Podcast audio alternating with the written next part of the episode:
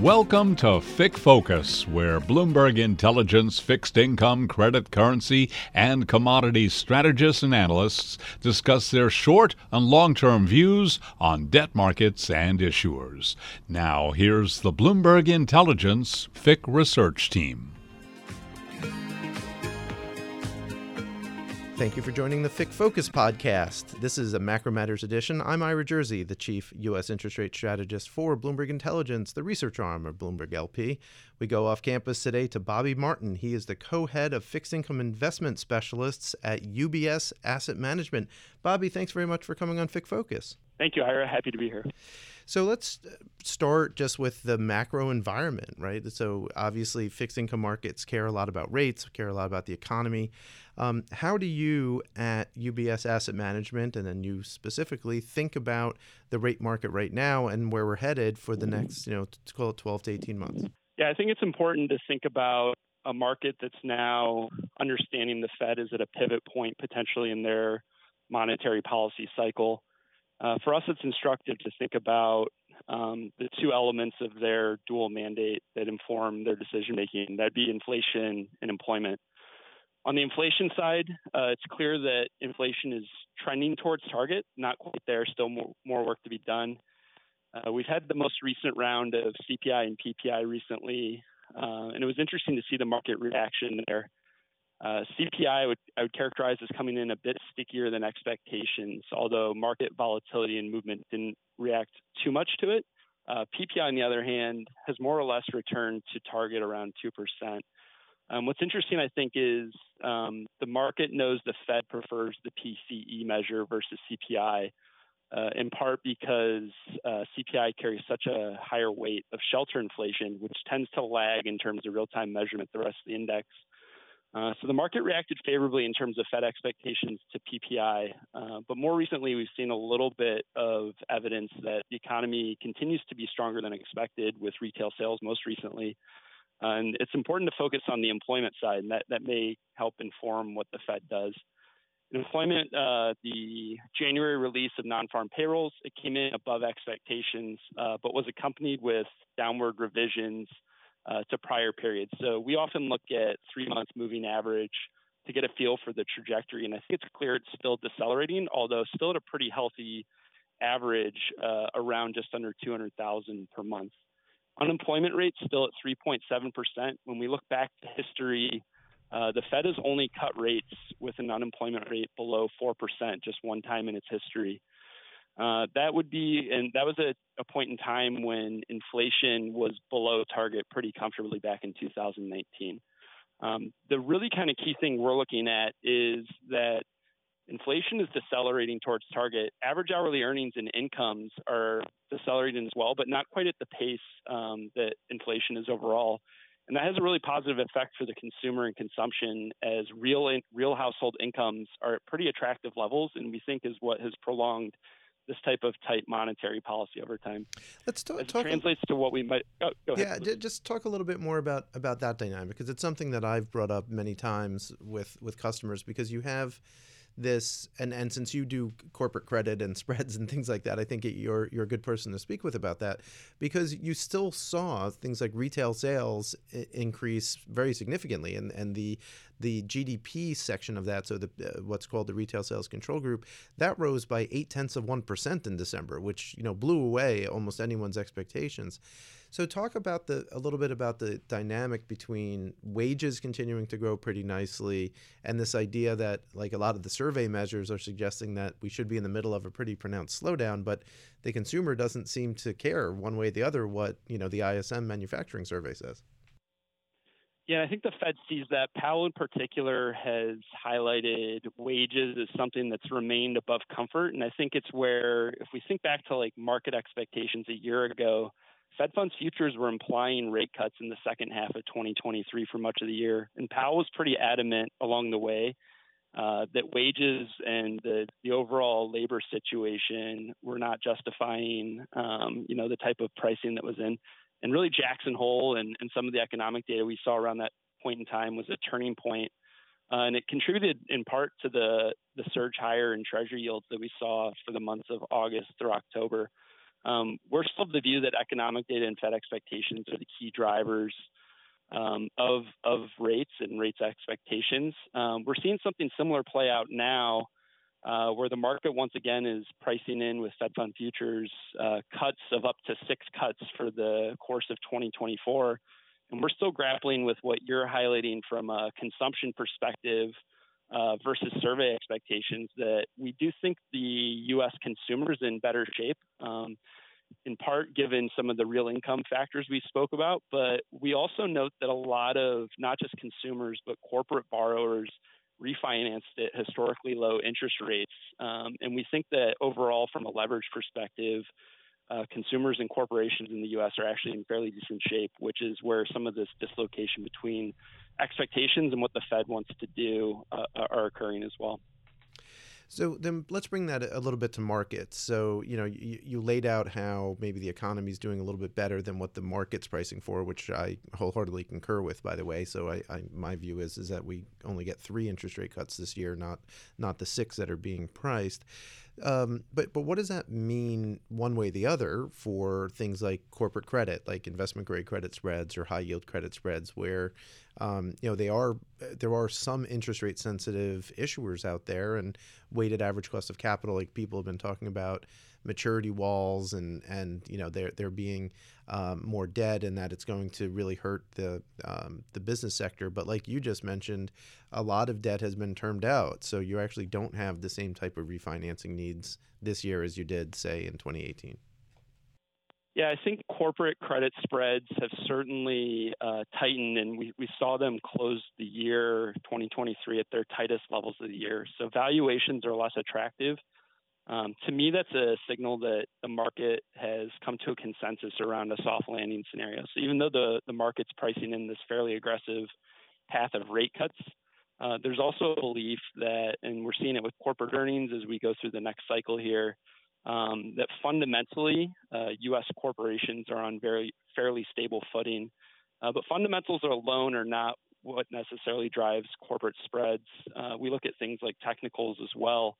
Uh, and not surprisingly, we're seeing deceleration of new issuance at higher interest rates, but also really strong demand given the overall yield levels for credit. Uh, and we, we see that in, re- reflected in uh, the net inflows into these sectors. So um, at these yield levels, uh, and given kind of a soft landing base case, uh, it's not surprising that corporate spreads are near their tightest levels. Um, but carry really uh, yields and carry in fixed income markets really kind of give investors confidence uh, that they can hide some of the risks um, when investing, whether it be you know perhaps another repricing of Treasury yields higher, or even a modest spread widening in a in a soft landing scenario that that could be a risk. You know, the carry story really has been a powerful driver of fixed income performance. Yeah, that that's very true, and you, and part of that carry performance is uh, showed itself in the front end where you saw a significant amount of, uh, of bank deposits flow out of banks, and that's one of the reasons why you had the blowups uh, uh, almost a year ago now. But in March of uh, 2023, when you when you had uh, SVB and the like occur, one of the issues that um, that's happened is that you've seen trillions of dollars flow out of banks and into money market mutual funds. Um, I've heard from some investors, and others disagree with this, and so there's a real bifurcation out there. That that money on this is money on the sidelines, and that can find its way eventually into risk assets. I, I'm a little less sanguine about that because of where most of that money came from. Right, money usually doesn't go from a bank deposit, uh, you know, directly into into stocks, right? Or or if it does, it's re- relatively small. But do you have a view on that? And and is your view, uh, you know, aligned more with the people who think that there's a lot of cash on the sideline that can go into you know corporate credit or equities or something like that, or is it more that no, that's just a, a different place that households are saving? Uh, I think I, this is a question I get very often from investors, particularly those in fixed income uh, opportunities that are considering the duration trade, um, especially with the yield curve inverted right now. I think that's been really the uh, critical driver to why money markets have experienced such a uh, an enormous amount of inflows. And the question I'm getting is, does it make sense to take the higher yields in the front end of the curve, um, or uh, just given where we are in the monetary policy cycle, is the duration trade and then other risk assets, you know, is the timing right for that? Um, I'm going to give a little bit of a cop out answer and say it's a little bit of both. I think part of it is like, what are your needs with your investment? If you're looking for, uh, you know, cash or cash equivalents and then capital preservation, uh, it absolutely makes sense to continue to remain in the short end, particularly if our base case is right that uh, the Fed's more likely going to be higher for longer, given a soft landing scenario. However, um, although there's yield give up going out the curve, um, you know, we look at uh, the performance of fixed income markets following in the 12 months following a, a rate hiking cycle historically. Uh, and typically, um, you know, going out duration actually has a really strong potential return. So, uh, what we tell investors is for those who are looking for risk opportunities, um, the duration trade does make a lot of sense in our view in the current market environment. Uh, and we're seeing that start to play out in, in flows anecdotally on our side. Um, you know, investors are interested not only in the carry story, but potential capital gains if rates were to fall as well.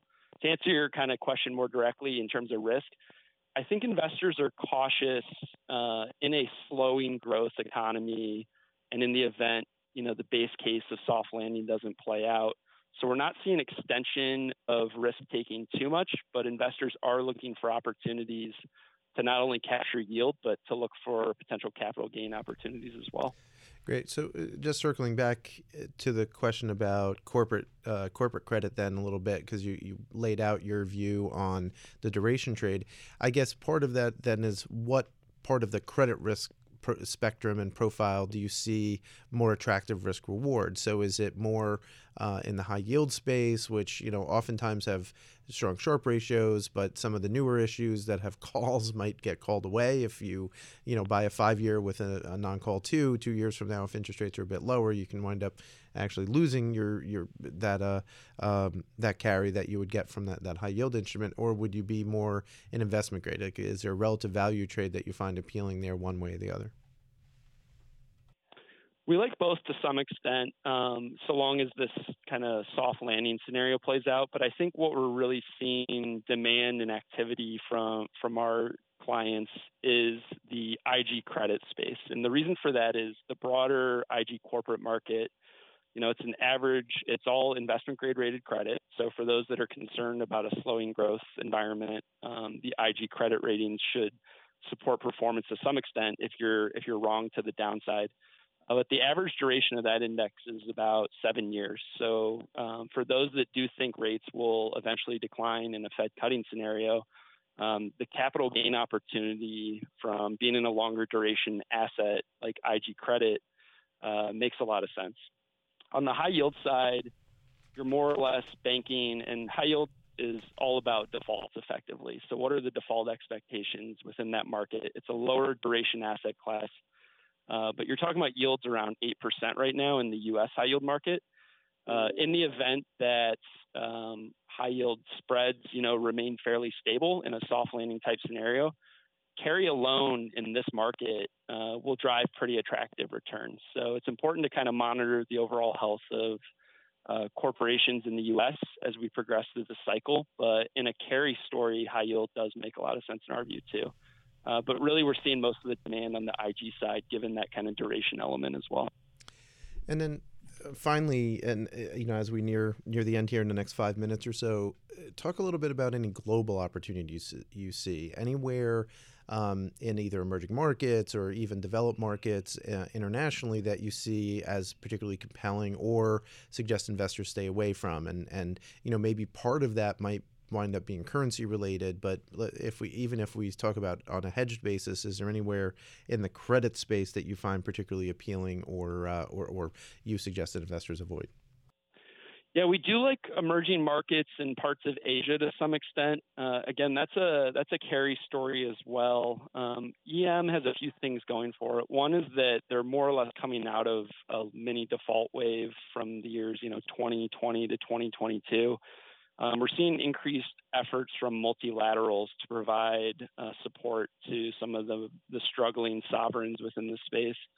Something like China high yield within within the property space over there, the carry there is enormous, and I think there were a lot of market participants that looked for China as a recovery story a year ago, but the amount of fiscal support coming from China has been uh, maybe slower than anticipated. But to the extent that you do expect that recovery to have at some point happen at some point, um, the yields are quite compelling. Uh, we do think commodity prices uh, are likely to remain elevated for longer, uh, and that should overall benefit uh, several emerging market nations as well. Uh, lastly, though, this kind of long bull run for the U.S. dollar um, has you know weakened EM currencies. There could be opportunities within EM local markets uh, on expectations that the dollar eventually depreciates. Uh, but some of these higher carry currencies as well uh, that we'll see central banks start to loosen policy. You would expect local yields to decline in those markets as well. The combination of declining local yields in EM and, and potentially a weaker dollar would paint a really nice prospect for EM local currency debt as well. And then as we end here, you know, last question is, you know, any risk factors that you are really concerned about right now within fixed income? You you laid out a reasonably benign environment. You know, there there's not a lot of places that that you're it sounds like you're particularly concerned about. Um, but obviously, there is the other side of that, right? When, whenever there's this opportunity, there's also the risk. And you know, one of the big risks that I always get asked about is supply of treasuries coming uh, coming out. There's going to be another 1.8, 1.9 trillion dollars of treasuries issued this year, and then deficits seem to be really high. But on the corporate side, you don't have the same amount of supply that you've had in, in, in the past in terms of net debt issuance. And gross debt might be pretty high, but but net debt's not not particularly high. So you know, talk about what what risk factors are worrying you the most, and it doesn't have to be supply, obviously. But is, is there anything that investors should be aware of when they're thinking about risk taking this year? Yeah, from my view, it's twofold. Uh, the first is, you know, the easing of monetary policy and financial conditions could reaccelerate um, not only inflation but growth, and several Fed members have highlighted that.